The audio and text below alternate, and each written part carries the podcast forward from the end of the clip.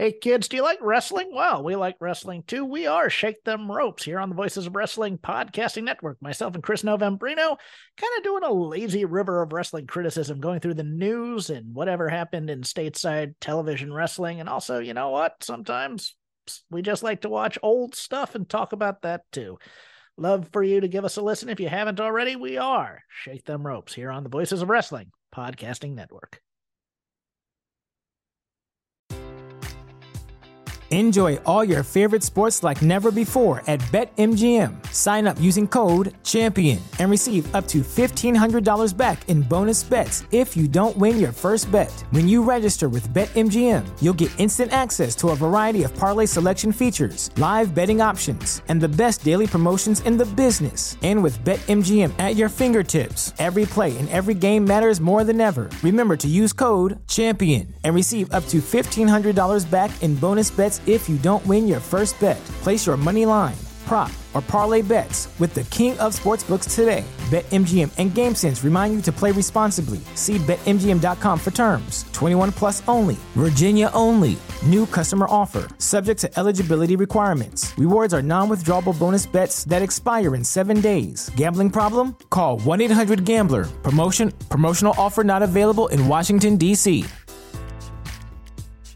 This podcast is a member of the Voices of Wrestling Podcasting Network. Visit voicesofwrestling.com to hear the rest of our great podcasts, as well as show reviews, columns, opinions, and updates across the world of wrestling.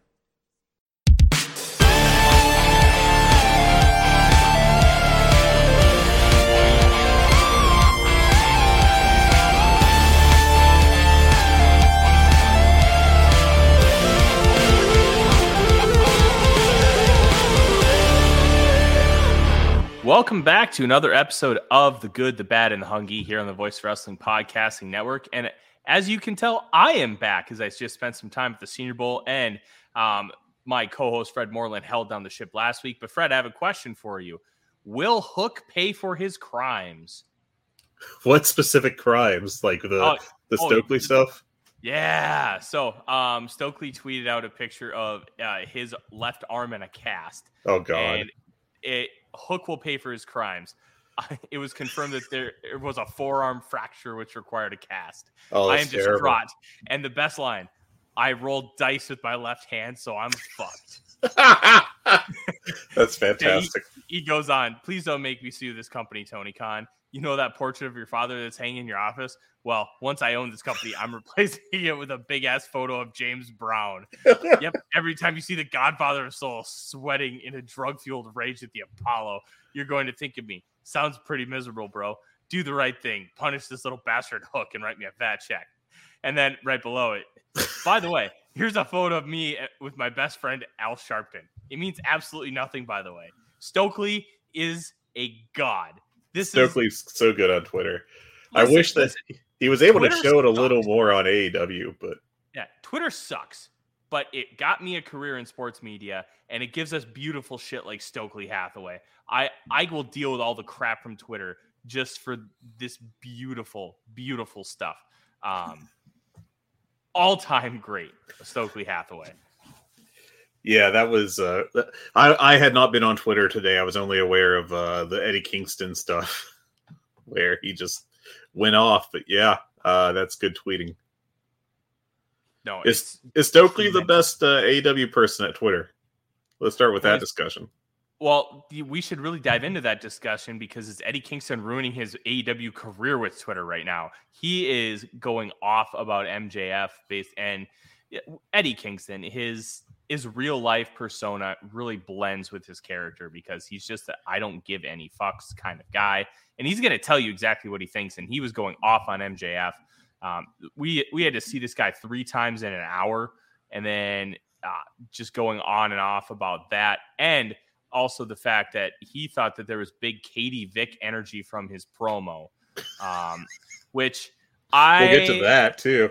yeah, I, I don't agree with that, but uh, like there's links there, and then like it, it's just Eddie Kingston. He's like fuck Ortiz, fuck House of Black, and you know, it's Eddie being Eddie. What what? what I, I gotta think want? he's just working with that stuff. Um, but you know, Eddie's also top. He's got to be like top five AEW Twitter. Uh, Nyla Rose is uh, really good at Twitter. Oh, Nyla uh, Rose is hilarious. Yeah, I wish she could show that more on AEW TV too. But every time she's been featured, it's been like, oh, I'm I'm a mean monster, and I don't think that fits her. No, well, the tough part is with Nyla Rose is as a worker, she's average at best. Yeah, and I think she's also lost a step since 2019 when I was actually pretty high on her as like the the Haas of the women's division. She looked like she could be like a focal point of the women's division for a while, especially as you continue to build that roster up with talent. Yeah, but it just it just hasn't worked out, and it's unfortunate. But yeah, I I think Stokely Hathaway has to be my number one on Twitter as far as anybody from AEW. Oh, except uh, the God, the God poster himself, Tony Khan. Khan's oh, the best. Tony um, Khan. I, I don't know. I can't. He's there's just not enough consistency. It's usually too much plugging his stuff. But when he like yeah, goes but off, I, I am sorry with, with the Vince McMahon stuff. Why is everybody being so nice to me? Oh, here's dynamite tonight. Like it's just never ending. I'm going to post everything on a message board energy, and it works. It's hilarious. It's timely, and he he just knows what to say at the right time. Oh man, I got it, it's tough because like never never cheer for uh uh never cheer for billionaires, but also he's a very funny billionaire. He gives me good wrestling. I apologize for the uh, sounds of the background. We are in the middle of a giant windstorm. So, Ooh. like, that is literally the wind blowing against my house. Well, you're safe. That's really what matters. Let, us continue to talk about AEW because there's quite a bit that we need to talk about, and we're going to talk about why I was gone um, as well. But let's. Well, I think the first thing we need to talk about, Fred, is house shows. Um, AEW announced that they're going to start doing house shows, and it's it feels like this is going to be one-off attractions rather than doing loops and i think that's where people just need to get their head out of the gutter. This is not aew hell new japan does house shows. We just don't ever talk about it because they're in rinky dink towns in japan. Just they give them like a show or two a year and yada yada bing bang. It's it's yeah. no big deal. But this feels like it's a true attraction and i'm going to pull pull it up, they are really trying to build it up. And I think it's I think it's cool um, that they're going to start trying to do some house shows because I think it gives um, gives people opportunities to wrestle and it gives other markets the ability to have AEW shows.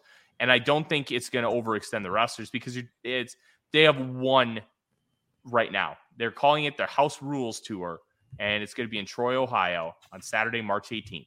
The, gra- um, the graphic has Jon Moxley as the focal point with Claudio Castagnoli, Dr. Britt Baker, Orange Cassidy, and Darby Allin.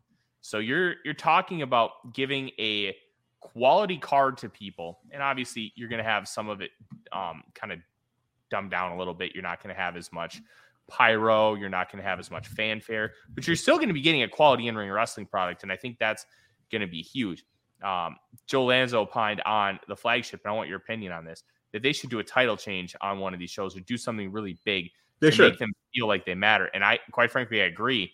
I just don't know how they should go about it. And maybe it's the ROH title, but do you want to ruin Claudio's like reign with a, a title change, especially with a company that's only adjacent to AEW and isn't AEW? Like, it's I'm I'm fascinated to see how these play out because at the very least you're it's not like you do a loop of like four towns in five days and you're doing the same match in all four towns. This is right.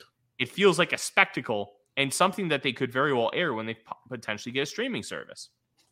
Yeah, and it is uh, almost two weeks. It's like 13 days after Revolution, so a lot of those storylines will be finished up, and maybe you could do something with uh, one of the secondary belts. You know, like uh, the T- the TNT or the TBS. I guess not the TBS. You'll have to put Jade losing would have to be on TV. You can't do that on a house show. But like a TNT title change, like either Samoa Joe retains, or I'm assuming he's going to face Wardlow. Wardlow wins and then uh, loses it on the house show. That could be something they could do.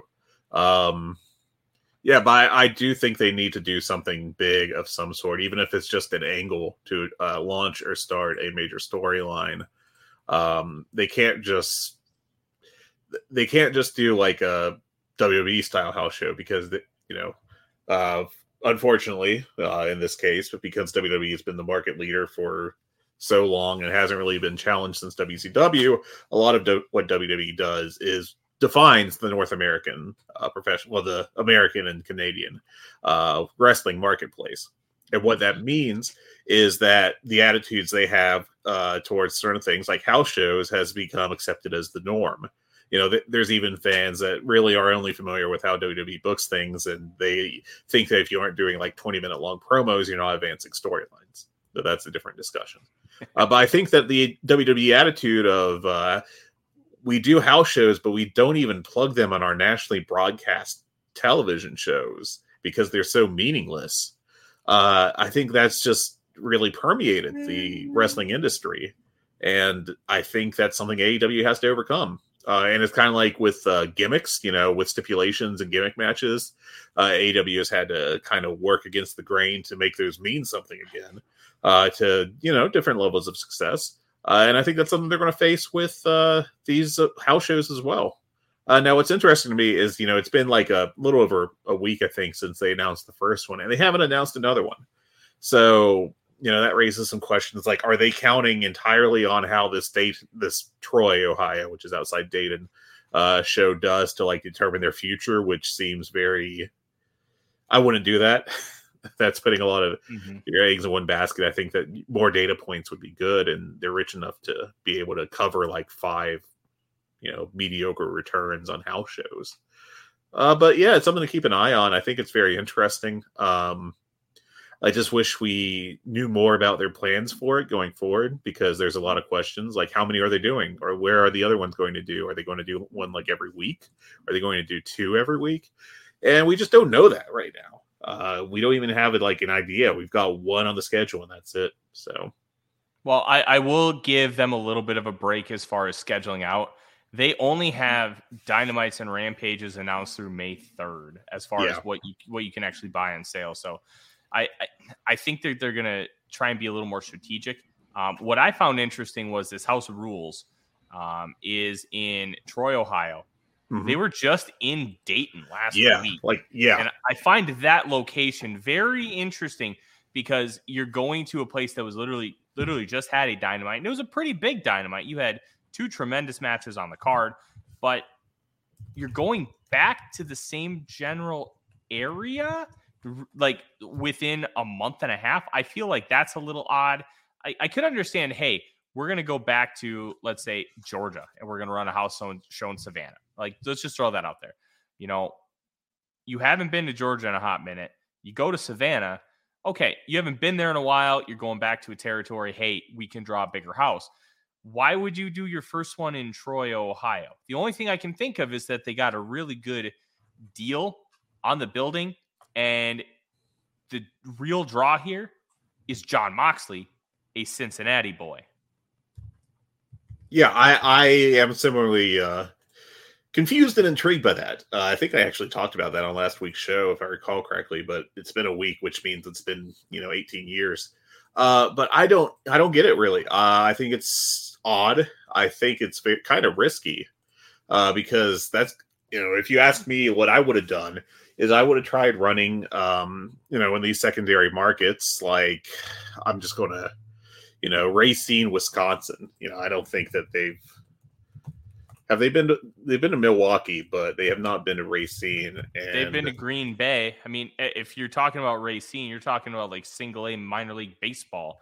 Yeah, uh, but like if you if you like, I've got the list of you know United States uh, metropolitan statistic areas pulled up, and like looking at some of the kind of lower level ones, like I don't know Montgomery, Alabama, or Peoria, or Reading, Pennsylvania. Like you know one of these places.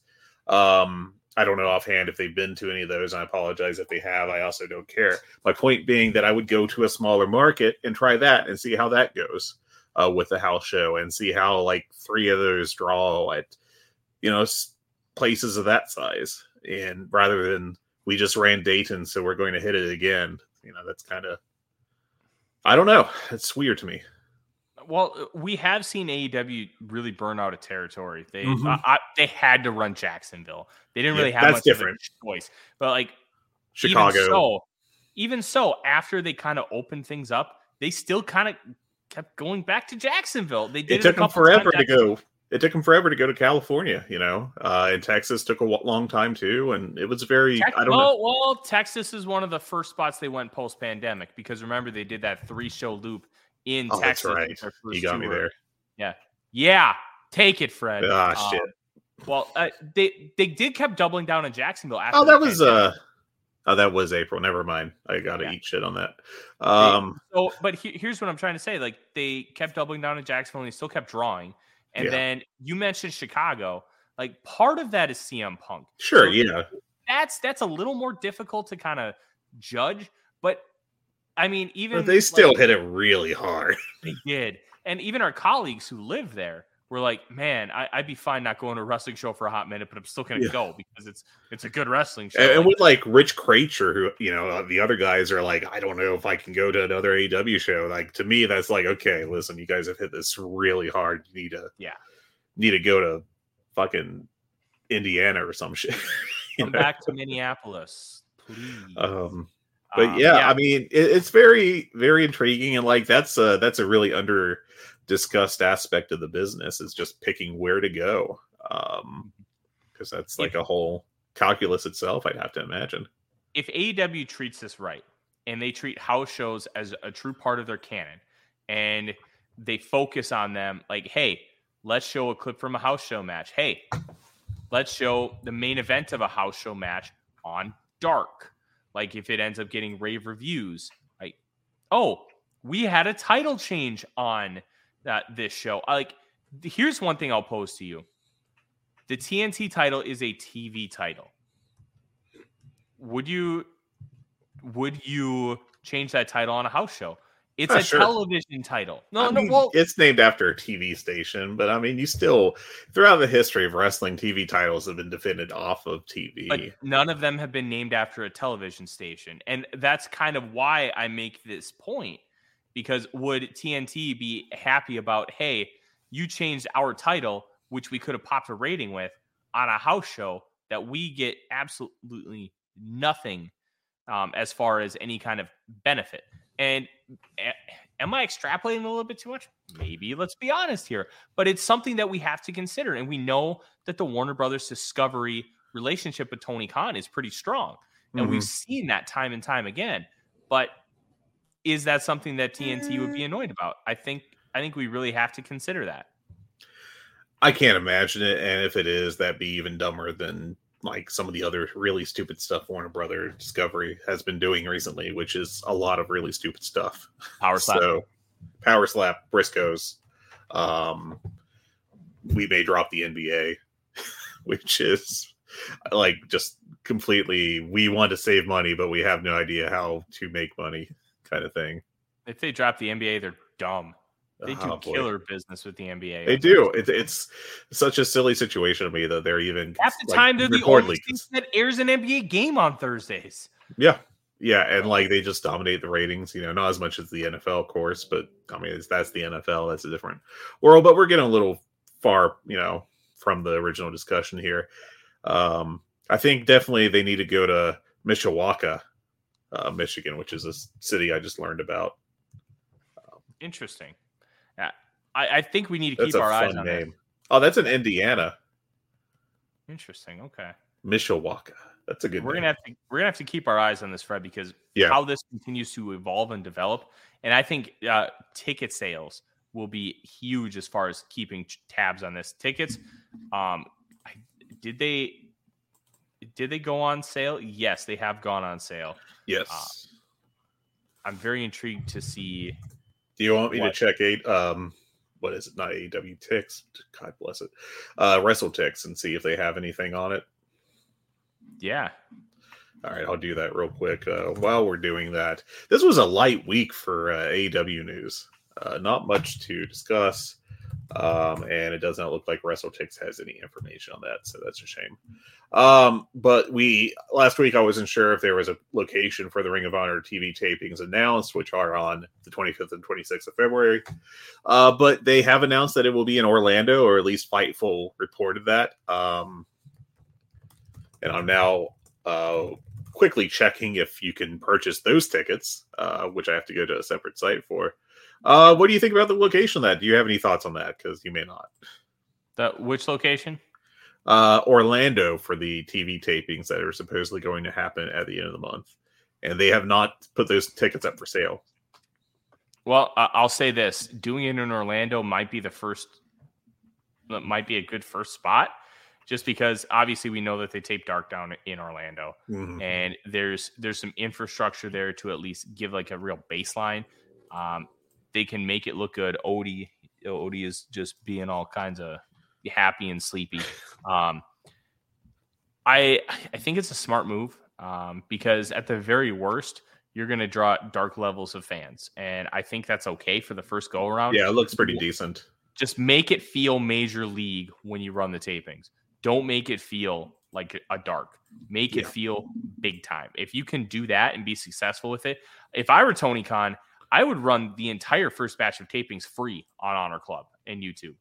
Get people invested in it. Give them four weeks to be like, okay, I want to watch this company, and then put them behind the paywall until you get that TV deal. Um, I don't know if he's going to do that, but one of the easiest ways to get people to pay for your product is by giving it away for free first and get them hooked. Yeah. Yeah, um, it's intriguing. I have to think that they're taping at the uh, Universal Studios uh, that's my assumption because that is where they tape Dark, if I recall correctly. But yeah, uh, not and with the the tickets not being on sale, that kind of I think you don't have to. I don't think they sell tickets for the Dark tapings, if I recall correctly. I think they just do them in the in the park and let people in that way. But maybe I'm wrong. Yeah, uh, but we'll we're gonna keep tabs on a lot of this house show stuff and um, Ring of Honor as well throughout because there's going to be a lot of news developing with it. But let's continue on. Um, uh, some more news as well. Um, AW ratings, um, Rampage, 406,000 overall, um, lowest since um, December 2nd of 22, and back down to 0.11 in the 18 to 49 demo. Last week was 0.14. It was 28th on the night, and by all accounts, um, Turner is very happy with these ratings. It's at the tail end of prime time on a Friday night when a lot of people, especially in that 18 to 49 demo, the younger side of it, they're out partying. They're out with their friends. And I it'd be nice if you could get some more um some better ratings here, but like I don't really have an issue with it. What's your take? You know, I do kind of wonder if like they've the the reason a major reason at least for their ratings drop over the past however many months at this point is just because of more people going out and not staying in from the pandemic anymore. Um, that may just be completely unrecoverable. And if that's the case, like this is just what it's going to be, I think. Um, I do think it's fair to criticize this card. Um, yes, you do have an elite titles match, but it's against like uh, the firm, which is completely a mid card act at this point. Um, you know, you have Swerve Strickland against basically a jobber to the stars and Brian Pillman Jr. You have Saraya and Toni Storm against actual jobbers. Um, and then you have Rush versus Christopher Daniels, and Daniels is another jobber to the stars. So, like, I don't think there's a single what I consider even like for a rampage, a marquee match on there. So I'm not shocked that they dropped.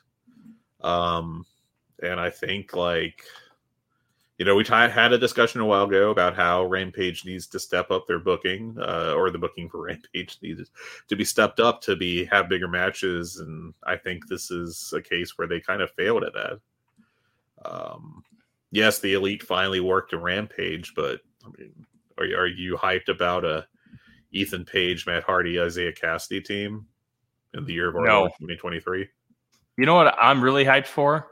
Ethan Page going on vacation. Like the, the, the firm is, sincerely exists to give Stokely something to do until they give him something better to do.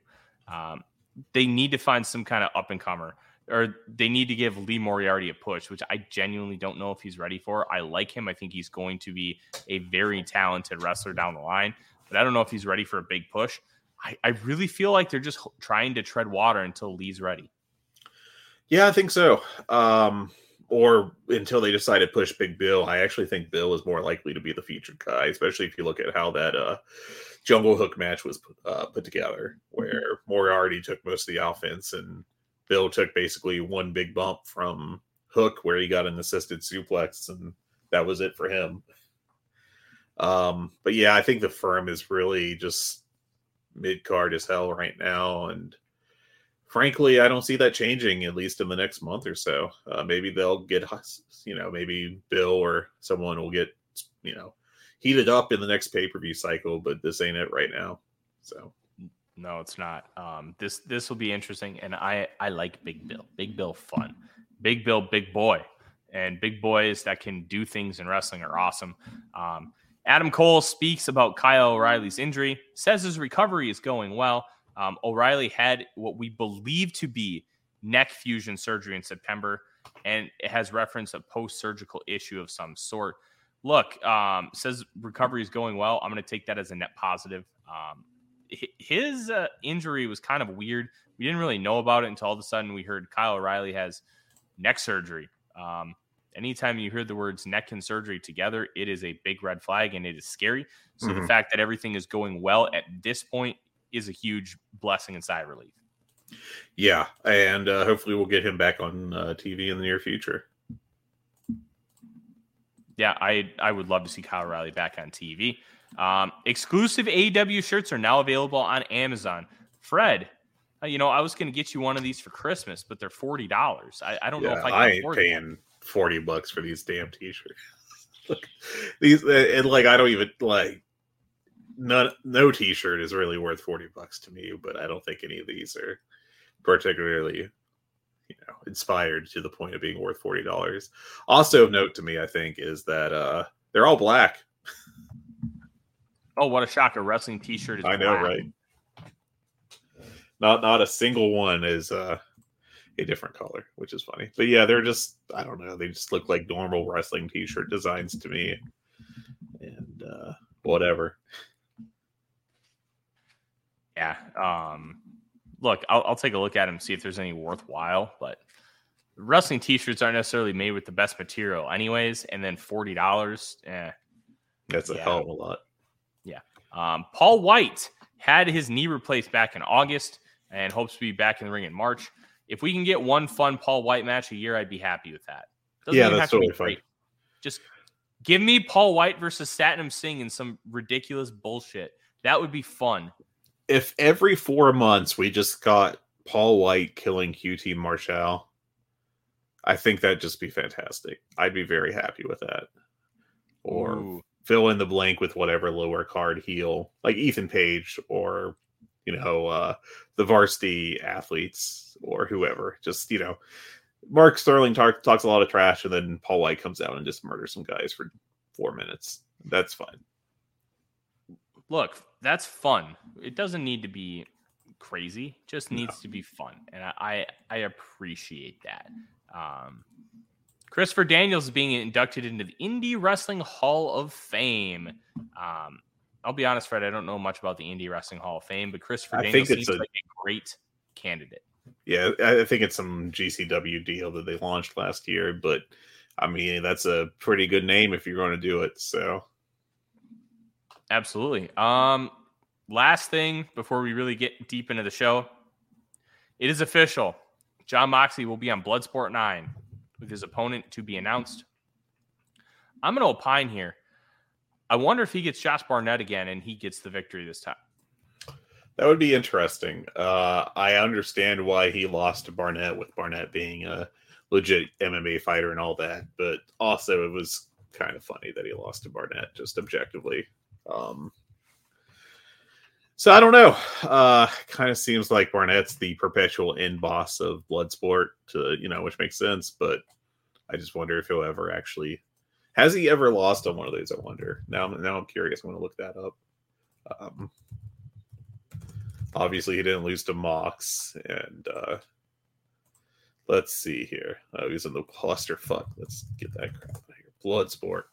Uh, he is 4 0 and 1 with a time limit draw with Minoru Suzuki back in 2019 at the first Josh Barnett Bloodsport, which was actually the second Bloodsport. Um, and then he beat Chris Dickinson, Moxley, Tiger Ruas, and then Jonah. Um, so there you go. That is quite the. That is Resume. a collection of names. Hey, let's be Tiger Ruas and Jon Moxley.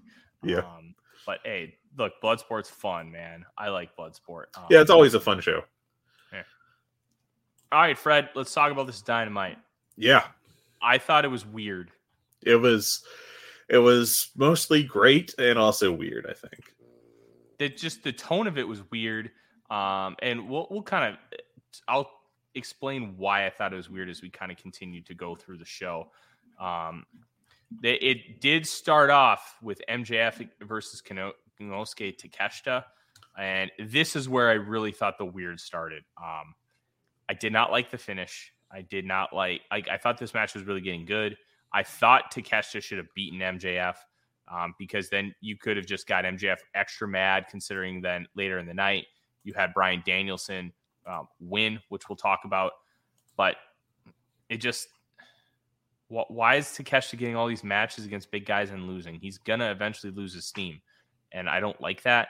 I think that they could have they could have done a little mini program with Takeshita, and they chose not to. And to me, that's frustrating. I don't disagree in the meta sense that Takeshita should be winning more matches, but I don't. I wouldn't have had him win this one, just because the storyline is MJF against Takeshita, and I think we already saw what happens in AEW if you kind of screw around with the title program storyline close to the pay per view, with what happened with the Moxley CM Punk All Out buy rate being lower than what one probably should have expected, uh, considering the prior buy rates.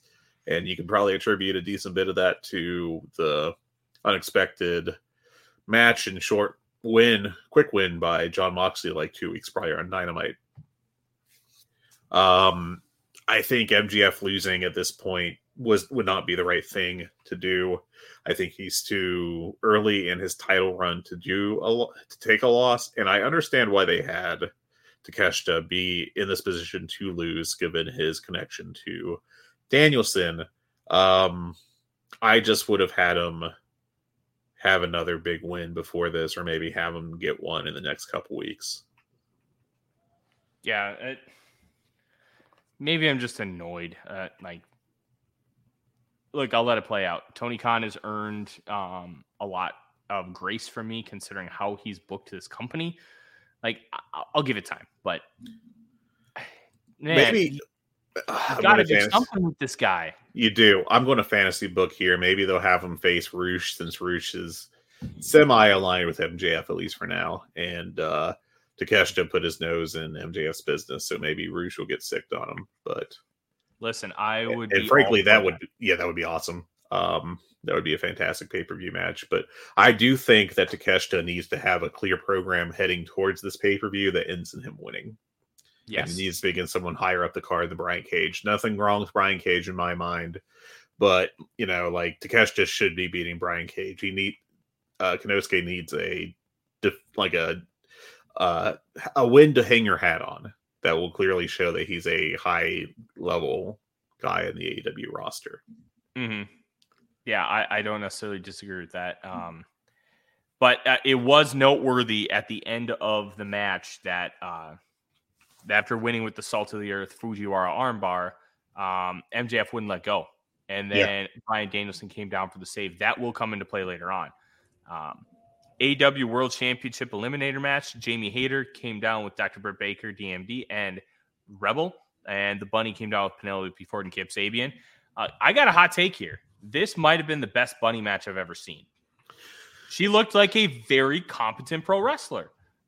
I wasn't in into it that much, but I do think it ended very abruptly, probably because Bunny was hurt and hopefully not seriously. But Well, I mean, Uh, I gave it like three and a quarter, but let, us be honest.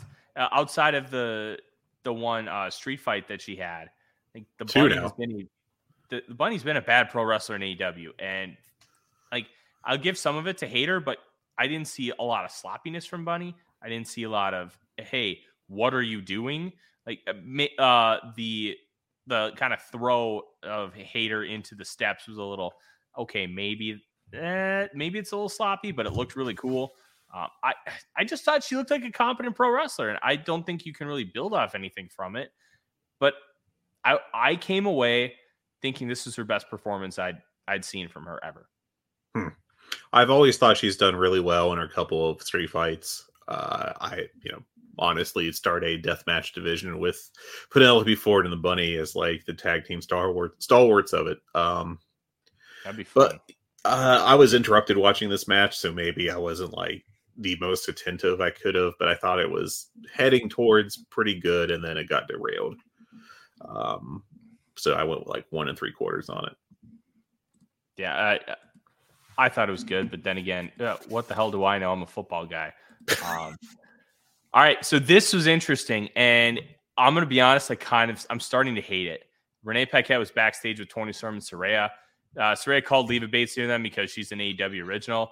They hit her from behind and spray paint her with green spray paint, and they spray paint a big L. Hmm. This is turning into the NWO.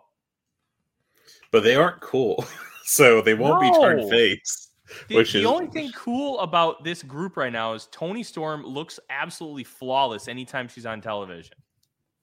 Yeah, I thought this was a goofy segment. I thought, look, Leva Bates seems like a lovely human being. She is not a particularly good professional wrestler. Um, that is me being nice. I thought librarian. she I thought she looked awful selling here, and all she had to do was take like two bombs tops. Um, I this feels very much like Saraya and Toni look like dork heels, which okay, fine. Uh, I kind of defended the Toni Storm heel turn at first because I thought that it would give her direction. Um, but you got to be careful not to like make her direction be I'm a goof now, and you know, it's something to keep an eye on in my mind. Yeah. Um, like I said, Tony Khan's earned a lot of grace. Let's let it play out. Um, Lexy Nair was trying to get a word with AEW World Champion MJF. This oh god was something. All right, here's so, the next half hour of the podcast. Oh, if yeah, um, yeah, it starts off, uh, you know, pretty nonchalant. MJF talking about how that like Takeshita, he's like Takeshita. Everyone was talking about like you, like you were the next big thing. You were no challenge for a generational talent like me. No one is. Man does not know what he's made of until he meets adversity. Then it got weird. He starts yes. talking about how like going to a school dance when you were in high school, and how he took this uh, pretty girl um, I can't remember what name she used he used, but that really doesn't matter because like was it Liv? Olivia, maybe, yeah, something like that. It, the name doesn't matter because it it's, it's, not a real name. It can't be a real name. Right. He talks about getting roadhead, and or maybe not roadhead, but head. No, it was, it was, it was in a car. Yeah, um, it was moving. Like a lot of like high schoolers, like especially in the fifties, you'd t- you'd hear about um, them going up and parking somewhere and then fooling around. Lover's Lane with their rumble strips. And... Yep. Um, and then talks about how there it's pouring rain and they hydroplane and he accidentally hits the accelerator instead of the brake and they hit a telephone pole going 90. When he comes to, he's tasting copper in his mouth and he, he can't understand what's going on. And then he sees uh, the girl uh, who had hit her head in front of or in the windshield and he puts his fingers under her nose, makes sure she's breathing. He's like, okay, good. And then he proves that he's a real scumbag. And he says, you know what? I switched places with her, so she had to take the blame for the crash. And he finishes off the promo with, in this life, there are winners and there are losers. Tonight, I expose you, Dragon. You don't have the balls to do what it takes. There will be no Iron Man match on March 5th at Revolution. I am a scumbag, Bryan, and I'm damn proud of it. There are some people that are calling this Katie Vick like to Including me, Eddie uh, Kingston.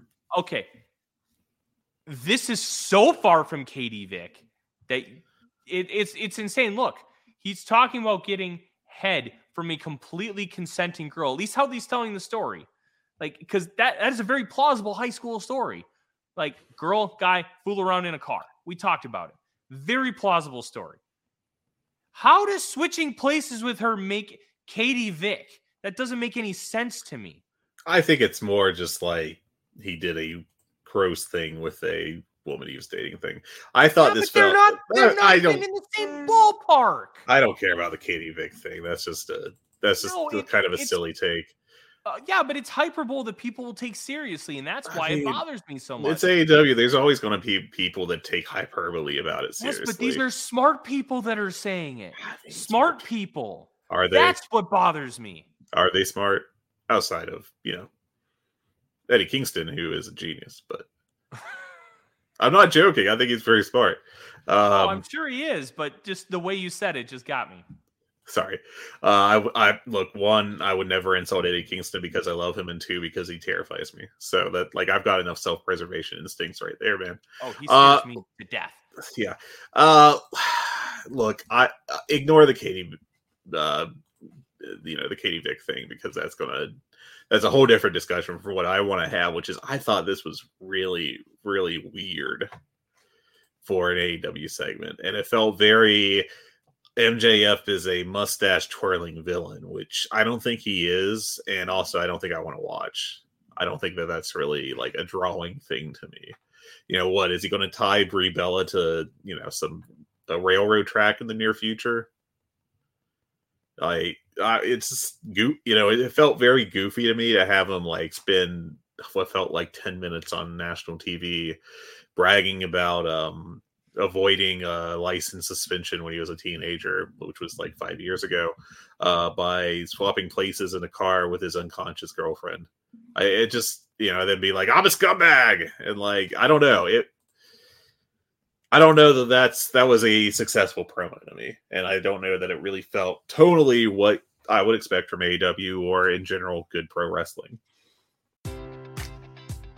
Enjoy all your favorite sports like never before at BetMGM. Sign up using code CHAMPION and receive up to $1,500 back in bonus bets if you don't win your first bet. When you register with BetMGM, you'll get instant access to a variety of parlay selection features, live betting options, and the best daily promotions in the business. And with BetMGM at your fingertips, every play and every game matters more than ever. Remember to use code CHAMPION and receive up to $1,500 back in bonus bets if you don't win your first bet. Place your money line, prop, or parlay bets with the king of sportsbooks today. BetMGM and GameSense remind you to play responsibly. See BetMGM.com for terms. 21 plus only. Virginia only. New customer offer. Subject to eligibility requirements. Rewards are non withdrawable bonus bets that expire in seven days. Gambling problem? Call 1 800 Gambler. Promotion. Promotional offer not available in Washington, D.C.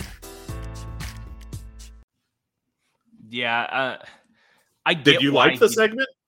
Yes and no. Um, okay. Okay. I thought it was, I thought it was well delivered.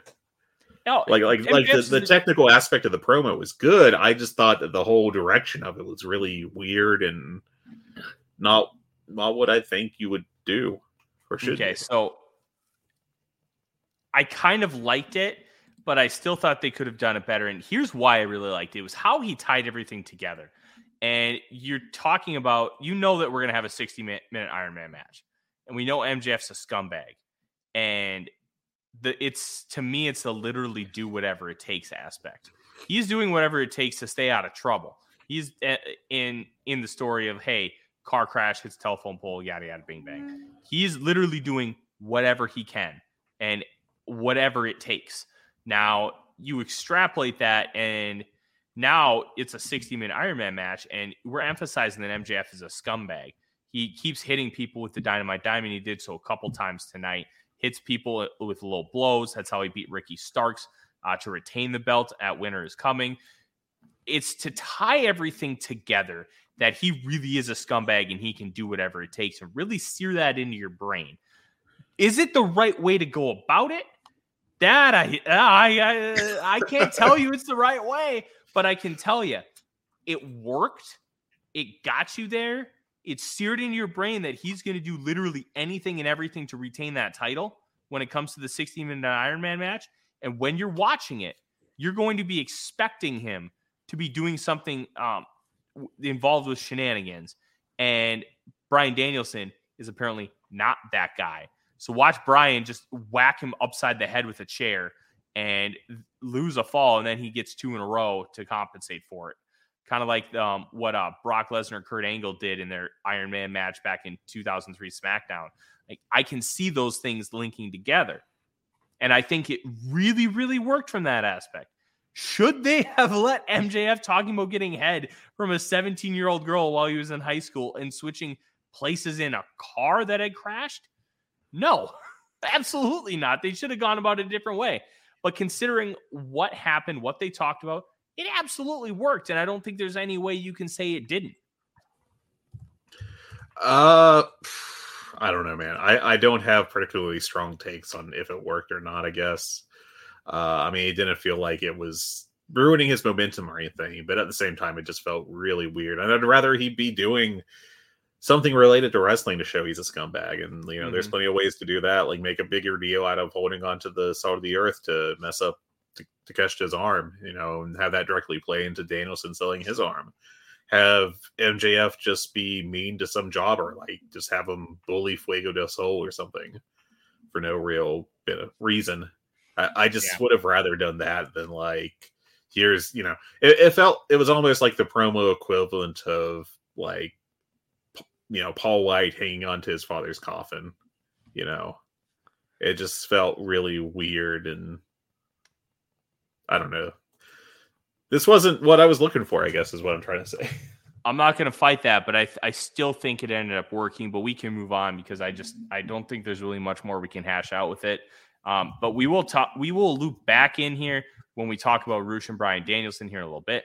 The next we had absolute Ricky Starks in the Garcia Guevara Gauntlet which I'll be honest, I did not know that Jericho was going to be the final leg of the gauntlet. I thought this was to get a match of Revolution. I thought so, so that too. part surprised me a little bit. I thought they could have been more clear. Yeah, that's um, the second also, time on this on this show that I think there was something like that, and I'll I'll wait to discuss that further with you. Yeah, um, but but I, I thought this was this was oddly twice on this show. Okay, the other one I'll, I'll go ahead and bring it up here is that I didn't realize, and maybe it was because like I was at the live show two weeks ago, and that threw off my perception of what's going on and all this crap. But like I I didn't realize that the Rush match was the last leg of Danielson's run for the title match, and not knowing that, like I, I, I thought they, you know, it wasn't until like halfway through the match that like I realized it, and maybe that's on me. Maybe I was being a bad viewer. Maybe I, I missed some information I should have got. But like it wasn't until the match itself that I got like it, it clicked for me that I understood it because they literally said it on commentary. And, and to me, like they should have built that that aspect of it up much bigger. Yeah. I, I'll be honest, I didn't realize it was going to be like that either. And one of the reasons I didn't realize that is one, I don't remember them telling me, which apparently that's incorrect. Which, if that is true, I'll take the L there. But two, yeah, let, let's take a look at his other gauntlets the trials of Jericho, um, the Cody stuff. Mm-hmm. They, they went until literally the week before the pay per view. Like, and because they went to Dynamite right before they had the pay per view match, okay. Now, th- there's an expectation. You have a trend, you have a, an established like timeline of what's going to happen. And then it just was different. And I, I think that's why I was so surprised. And if I was just dumb and missed things, mm, then just call me a dumbass. That's fine. Um, but I don't remember hearing them say it was going to be five matches. I don't remember hearing them say it was only going to be five. It was going to end on the eighth. Nothing. Nothing I don't, I don't recall that either. And and again, maybe I'm just a very dumb fan, which I look I won't say is impossible, but it it didn't hit for me that that was the case in either situation. Welcome to the good, the bad, and the dumb podcast on the Voice of Wrestling Podcasting Network, ladies and gentlemen. Featuring the dumb, Fred Moreland. Yeah. Um, I also thought that it was weird. I didn't realize they had billed this as um this championship night either. Um, I I didn't either. I, no I, I, think well, I think I remember that from last week a little bit, but still. Well, we can blame Mobile for that for me at least. Um, you you you have nothing. Um, let's yeah, talk about this not, match. I'm not that smart. um, Angelo Parker and Matt Menard came to the ring first. Angelo uh, gouged Starks in the eyes, and Starks gets a spear. Then Matt Menard comes in. He ducks a sucker punch, rolls him up, and pins him. So within a minute and a half, he had already gone through the first two legs, which to me tells me, okay, he's probably going to face Jericho tonight. Like this is how you kind of accomplish that. You have 2.0 who I think they could build up and be a really good tag team, but they're used as a joke act and I think some of that has to do with Matt Menard's injury. Well, this is a good way to work around that. Garcia was out next. Um, they tried some distractions from Guevara. Uh, they really pumped it. There's a lot riding on this for Ricky Starks because obviously he wants to face Jericho. Um, at, on the outside, Starks spears Garcia. A fan in a mask in the front row blasted Starks with the Judas effect, and we all know what's coming. Garcia throws him back into the ring. One, two, three. Jericho comes out unmasked. Yada yada, bing bang. Now here's my question. I I feel like this is going to end in a match at Revolution. But I'm really curious how we're going to get there. What is going to happen over the next few dynamites to help us progress the story? I, you know, that's a good question, and I, I don't know. Um, obviously, there's a lot of time left. You know, and Jericho could start cutting a promo about how you know he got he's done dealing with Ricky Starks, and then Ricky Starks comes back out and antagonizes him into another match or some opportunity or something of the sort. Um, but you know, it's they they have paths to it. It's not like that the door is completely closed on it. just because Jericho says it is. You know, in wrestling, a, a heel saying they will not wrestle a match typically leads to them wrestling that match. Um, but it'll be interesting to watch. Um, you know, there's a lot, a lot of paths available to them, and uh, we'll see which ones they take. Yeah, do, do you think that do you think the gauntlet storyline fit into uh, what they what they're doing? Uh, like AEW as a promotion. I have no problem with the gauntlet storylines. I just think they're doing that gen this is starting to become a trope and it's starting to become something that I think Tony Khan leans on a little too much. Now, if only MJF did it, I don't think I'd complain at all because that's just an MJF thing. You're like, no, if you want this, I'm a scumbag. You're going to do this, this, this, this, and this. Like, okay, makes sense. It's it makes sense in canon. Um, every now it's expanding elsewhere. Like, I I think you need to try and find something else. And I think this just may be going back to the well a little too much. Um, but I did like that. Unlike the MJF stuff, this was an actual gauntlet match. This was you're going to face multiple guys in the same night.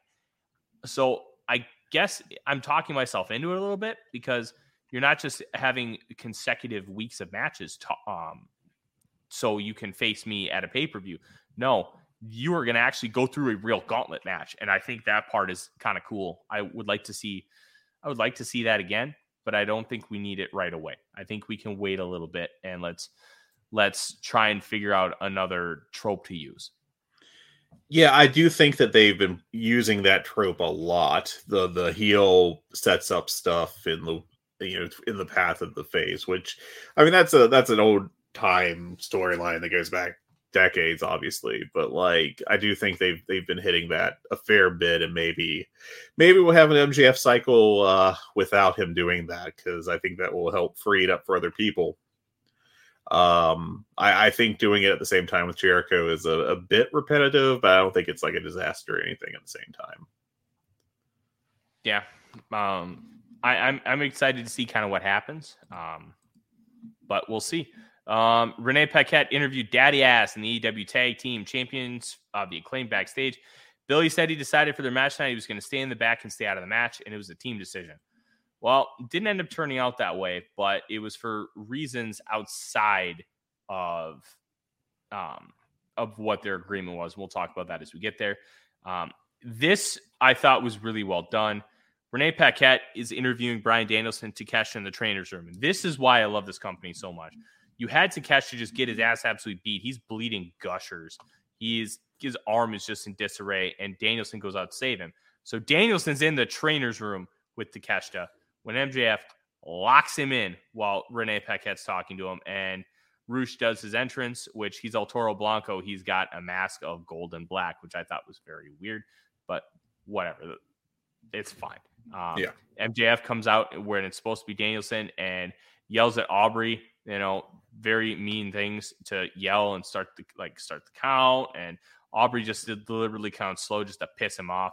And then Danielson ends up coming out. I thought this aspect was incredibly well done. It linked to the story at the beginning of the match. They planted seeds and they delivered on them later. And it's I and MJF just continues to show he's a cowardly shitbag. I Mhm. thought it was great. I like this too. I like this a lot. I do think that AEW gets a little repetitive with, you know, their backstage segments, which are almost always either a pre-tape or a guy doing an interview that gets interrupted, or a "I'm glad we've agreed to no physicality." Like they're they're very. It's a close. It's a limited number of things. Like occasionally you'll get a backstage brawl. Um, I'm not asking for like, please recreate the Booker T. Steve Austin supermarket brawl every three weeks or something. But I do think you need a little more creativity, a little more variation at times. And I think this was a nice change of pace. Um, and I did like this aspect of it. Yeah, I, I thought it was good. And you know what I thought was even better, Fred? I thought this this might have been the best non-plunder Rush match of all time. This was phenomenal. This was I fantastic. Loved this. This uh, spoiler alert. This is now my new number one match in our running Dynamite dozen. I, I need to update that. loved loved this match. It was physical, hard hitting, high impact, like great action. The finish was awesome. Uh, they uh Rush kicked out of the double knee, um, or sorry, the running knee, and then he ended up hitting it just out of the blue. Just this was throughout excellent. And you know what? We had some concerns with Rush coming into this company. He is delivering really good matches. He is, to our knowledge, not whining and complaining about losing. And let's push this guy. Like, Yeah, this was a fantastic, fantastic performance. Um, and I think uh I, I think that he on do you think he did a Freaky Friday with Andrade? Do you think they like got zapped by magic and got each other's personality, and that's why Andrade is such a troublemaker? And now uh, Rush is uh, happy to be there. I just want to put that uh, scenario out there that we had ourselves a, uh Lucha Libre Freaky Friday. Who's Lindsay Lohan? Who's Jamie Lee Curtis? Well, that's a good one. I've got to assume Rush is uh well originally was Jamie Lee Curtis. I guess he still would be, and uh, Andrade was uh, Lindsay Lohan. I am not explaining this take at all. Yeah, th- this was like it was awesome. Rush, they, they this was a great match. This was a fantastic, absolute. they beat the piss out of each other. Oh, they Danielson did. bled buckets. Um, but it was it was phenomenal. Uh, like I- I couldn't tell you any one specific spot because they just beat the crap out of each other. Rush hit that that running knee strike into the corner. Um, Danielson got two of the psycho knees. They had the LeBell Lock. Oh, I gave it four and three quarters. I almost slapped a five on this sucker. I loved it. Yeah, I also went. Oh wow, hello. I went uh, four and three quarters on it as well. Uh, nearly went five on it. I thought about it, but if I have to think about it, then it's not a five. I think. Uh, yeah, like God bless. They just beat the hell out of each other. Bryan Danielson's chest by the end of it was just like hamburger. Like these guys, they need to wrestle again because this was a fantastic matchup and just so much fun. Yeah. Um, please, more Rush, more Rush, more Rush, more Rush. AEW World Trios Championship match. The Elites defeated Top Flight plus AR Fox. Let's just be honest. He is basically a part of Top Flight and Canon now. Um, look, this was fun. I think that they they could have they have a better match in them. Let's put it that way. I thought this was a really nice showcase for Dante. Um, I saw him doing a bunch of like not flippy do stuff, but just jumpy, super like high upside athlete stuff that was phenomenal. Um, and then they uh, Kenny Omega um, ends up uh, um, rolling up AR Fox with a crucifix, and I thought this was really really nice. It, it was just a really good TV match. Gave it three and three quarters, but nothing really stood out to me. Really, I love this match. I thought it was just a per- perfect presentation of what these six men can do, um, and I thought they worked fantastic to together. Uh, I went four and a half stars on it, uh, which was my second highest match of the night. Over, yeah, over uh, over Takeshita four and a quarter. Um, I like this a lot. Um, I just, you know, I thought they were all working really well. I liked the structure of the match. I thought that the closing stretch was really impressive. Um, I was a big fan of this. Yeah, uh, I, am not with you, but look, it, it I don't blame you. Um, these guys are all fun. Um, this is right afterwards is where Lexy Nair interviewed Stokely Hathaway. Hathaway said he had a problem with Hook and was talking mad shit. Hook comes up to him and basically grabs his arm, which is what we talked about at the beginning of the show, um, where he heard it. Um, we're going to get Stokely being over exaggerated on commentary. Wouldn't be shocked if we see a little smart Mark Sterling action as well. But let's move on to the main event. The acclaimed Anthony Bowens and Max Caster uh, versus the Guns, Austin and Colten. I thought this was a really shitbag match. I was not into this very much at all. Like it was technically fine, but like I I you know, I try to take notes on what I'm watching, uh, especially for AEW, um, while I watch it. And my whole pre-commercial break notes for this, which was a pretty long period, it was like half the match, and this was not a short match, just said acclaimed have control early. I just didn't have anything else to note, and I thought that the finish was just over, you know, I, I get it, but there's a difference between having a match that makes your heels look like threats, even if they're chicken shits, and a different and a match that just has the heels win when the fans don't want them to. And I think this like and are not interested in having them as a team. And I think this was the second case. I think it was just not the right move. I don't know why they felt obliged to do this title switch here. Maybe they have some plan with like FTR coming back real quick to to beat them or the acclaim getting a quick rematch and getting a big win. But I thought that the I thought well, first of all, for quality purposes, this was just meh as hell. I went two and a half, and I, I'm starting to think as I talk about it that I was being too generous. Um, and, and, as far as booking, like I don't know why they felt the need to get the belts off the acclaimed here. I don't think that. I, I think it was too early for the Gunns. I do think the Gunns have been showing signs of improvement, especially with their personality.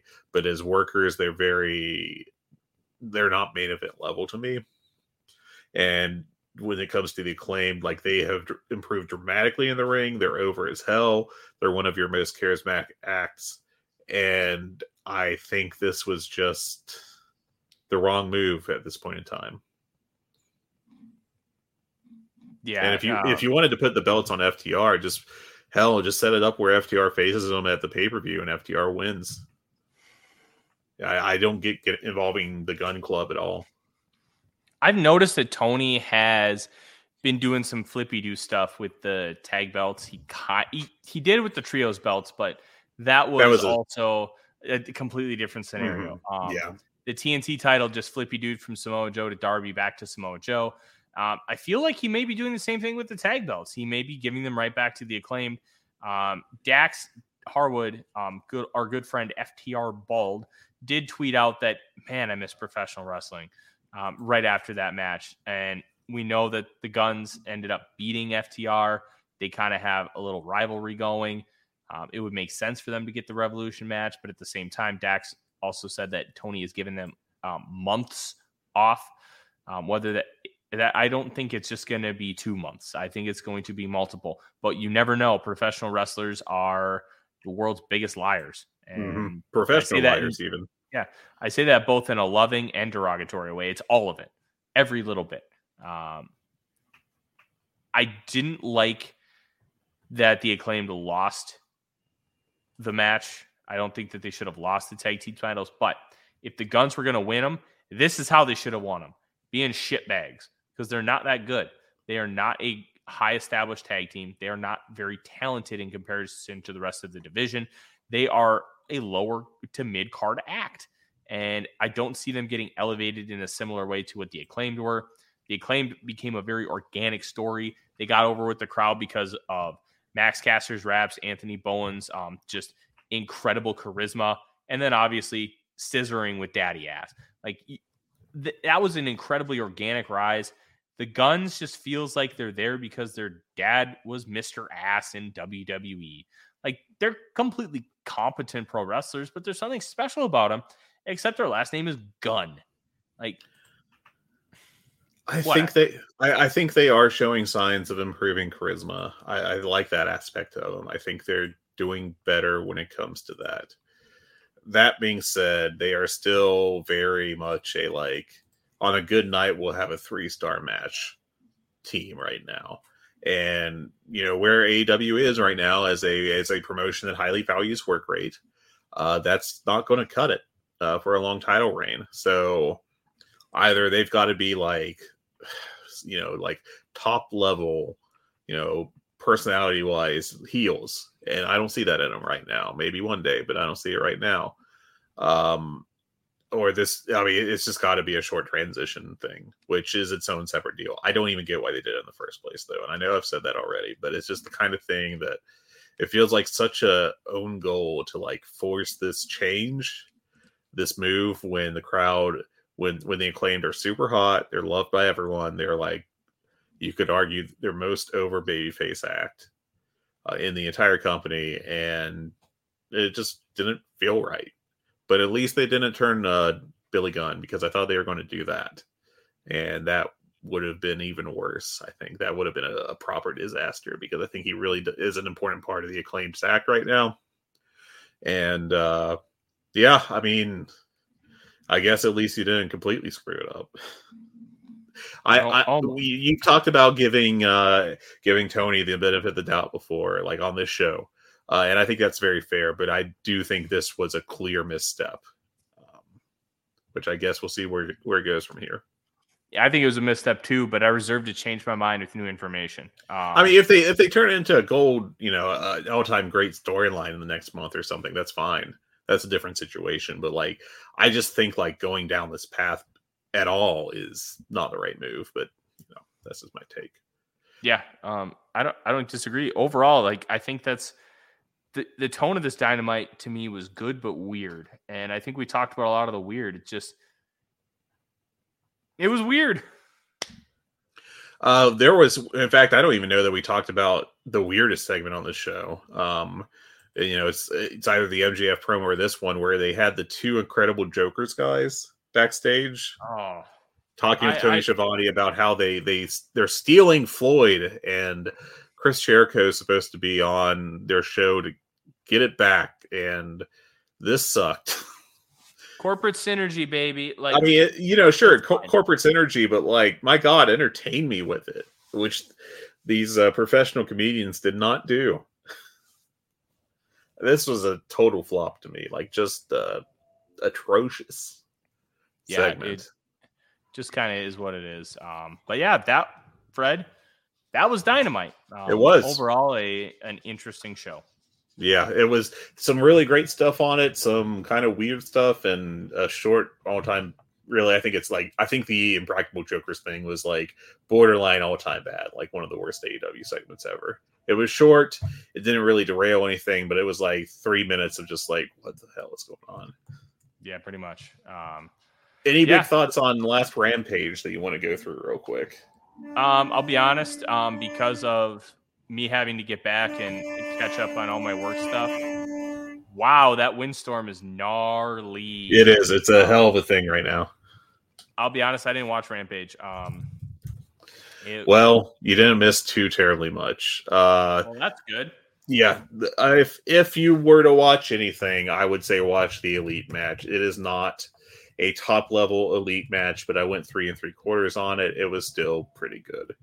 Um, I do enjoy some of the Ethan Page, Matt Hardy stuff.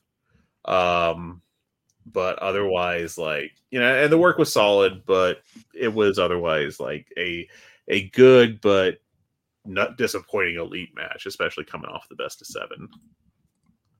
Yeah, it's it's fine. Like I'll I'll see if I can get to it, but um, I don't know if I will, um, just because um, it's NFL draft scouting, and I I am finally about to go off of cornerbacks. I've watched. I'm finishing up my twelfth right now. I'm done watching corners. I'm going to linebacker. So we'll see. What do you we'll find the What do you find the hardest uh, position to scout? That's a good question. Um, it's quarterback. Quarterback. Um, yeah, because there's so much nuance. There's so many variables. It's like trying to find a great quarterback is like you have an algebra problem with eight different variables and you need to find each one. It yeah. the answer can be found, but it's like goodwill hunting, like the pro- the problem on the board, and you have to be able to figure out what the answer to that problem is. Um, you can figure out a bunch of them, and then you just deal with the fact that you don't know what the other two are, and you're just trying to continue to solve and solve and solve. Um, and that's Kirk Cousins. Um, but it's incredibly difficult even the best evaluators still stink at it. Nobody's good at scouting quarterbacks because yeah. so many of them miss when they feel like sure things. And when you do hit with one, like you just got, you, you know, you're set for the next 15 years, and there's no real risk, you know, as a GM at least, and there's no real risk about like, oh, I have to draft a new one. Typically speaking, at least for several well, years. Well, that's not true. You should always be drafting quarterbacks, but once you have like your entrenched guy, draft yeah. him late because you never right. know when that guy's going to go kablooey. Uh, you never yeah, it, but like as long as you have them, if you you know if you draft someone in like the sixth round and they aren't a success, no one's going to be calling for your head. They'll just be like, "Hey, I wasn't the guy in the sixth round. What can you do?" I would have expected. Yeah. I would have. What about offensive line? Because I would think that would be kind of hard to scout. Um, offensive line sometimes can actually be relatively easy and simple. Okay. Because yeah, you, it, with all twenty two, you get the the it's basically the TV view, but they go up so you can see and zoom out so you see the full field. And then you get the view of the trenches. So it's either the offensive lineman's back or the defensive lineman's back. And you can see a lot and you can get a real sense of what they're doing and what they are. And you see how they win, how they lose, are they utilizing hand placement? How are their feet? Um, are they athletic enough to be able to keep up with some of the speed rushers? Are they strong enough to keep up with the interior guys? There, you can see all of that, and I feel like offensive linemen most of the time are easier to hit on than anything else because everything that you're asking them to do in the college level, you're going to be asking them to do in the pro level. Okay, and strength will translate, athleticism will translate there, but if you don't have strength, you're probably not going to gain it once you get to the NFL. Like that's kind of the weird thing. Mm-hmm. Um, linebacker can be difficult too. Um, that's just a personal thing. Um, it's because they're being asked to do so many different things. They're in the front seven and the back seven. You're asking them to do coverage. You're asking them to read the run. You're asking them to read play action correctly. And when you combine all that, it can be a little difficult. It can be challenging. But I'm actually going to do linebacker next. Um, the Vikings are probably going to need an inside linebacker or two, um, especially if they move on from Kendricks to Jordan Hicks. So we'll see. All right. Are you going to do like an NFL draft intelligentsia on the uh, the voices of the flagship Patreon? I should say. If Joe wants to, absolutely, I will do one. Um, I can also do one from a betting perspective too, because there will be a lot of prop bets, um, an understanding of things. I, I know the college football intelligentsia shows we were able to do were what became pretty popular, which was really cool. But I'm, uh, yeah, if Joe wants to, I'm all in. Um, I'm more than happy to do all that. All my scouting reports you can find on Vikings Wire. Um, basically, all you have to do is uh, search Vikings Wire and a player's name, and you should be able to find it pretty easily. Um, I've only done wide receivers and corners so far, though, so that's something to keep in mind. Um, linebackers, I'm going to start this week. Uh, probably Texas's DeMarvion Overshown. He's a guy that a lot of people really liked. I will pretend to know who that is. Um, well, let's wrap up the show because I don't have much else to say about AEW. It's a pretty quiet week, other than uh, Dynamite itself. Um, yeah. But we do have uh, basically the entire Rampage card laid out. I think we've got a uh, Blackpool mm-hmm. Combat Club against Kip Sabian and the Butcher and the Blade. We got a uh, Jack Perry featured in action, which means squash match. Ruby Soho against Jamie Hayter. And uh, we have Mark Briscoe will be doing a promo, which will be very interesting for several reasons. Uh, hopefully, we'll get him featured more going forward. I do think they'll have probably another match on there, I assume, but I don't think they've announced it yet. And absolutely nothing announced for next Dynamite. So, not much we can do. Yeah. Um, I, I no, I would agree completely. Um, you can find us on Twitter at Good Bad Hungy. You can find us on the Voice Wrestling Discord. Um, you can also find me on Twitter at the Real Forno and at the Vikings Wire. You can find Fred on Twitter at Flagrant Wrestling. And that is R like Ted Turner and not W like Vince McMahon. Um, listen, if you have any questions for us, please feel free to contact us. You can also contact us at hungiePod at gmail.com. Um, please like and subscribe uh, to the podcast. If you're listening on the Voice of Wrestling podcast feed, please follow our solo feed and subscribe there. It'll help us grow the podcast and help everybody see what kind of awesome show we are. At last check, we were down to number four in Turkey. So if you are listening in Turkey, please like, subscribe, and share so we can become number one again.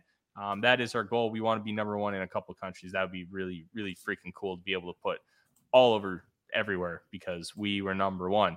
Like just like Smitty Werben Jagerman Jensen from SpongeBob. I want to be that guy. he was number one. Um, but uh, yeah, please do all the fun things. Um, if you at, um, if you give us a five star review and you write anything in the comments, um, please ask us a question. We'll answer those on air as well. Um, in the meantime, I, that is the show today. A, li- a little bit of an abbreviated one because there just there wasn't a whole lot to talk about, which really, yeah. quiet week. Really, yeah, it's not a bad thing. But until then, I'm Tyler. This is Fred. Take care. Skol Vikings. Have a good one. Hello, do you like New Japan Pro Wrestling? Are you a Shin Nihon freak? If so, check out the Super J Cast with Joel and Damon on the Voices of Wrestling Podcast Network. And even if you fucking hate New Japan Pro Wrestling, listen to the Super J Cast anyway. Not just for our great show reviews, analysis, and pastrami sandwiches, mm-hmm. but there's also usually some dick jokes somewhere in the obligatory opening 30 minutes of absolute nonsense we chat about every single week. That's the Super J Cast for all all the best talk about New Japan Pro Wrestling, crisps, and pornography. Enjoy all your favorite sports like never before at BetMGM. Sign up using code CHAMPION and receive up to $1,500 back in bonus bets if you don't win your first bet. When you register with BetMGM, you'll get instant access to a variety of parlay selection features, live betting options, and the best daily promotions in the business. And with BetMGM at your fingertips, every play and every game matters more than ever. Remember to use code CHAMPION and receive up to $1,500 back in bonus bets if you don't win your first bet. Place your money line, prop, or parlay bets with the king of sportsbooks today. BetMGM and GameSense remind you to play responsibly. See BetMGM.com for terms. 21 plus only. Virginia only. New customer offer. Subject to eligibility requirements. Rewards are non withdrawable bonus bets that expire in seven days. Gambling problem? Call 1 800 Gambler. Promotion. Promotional offer not available in Washington, D.C.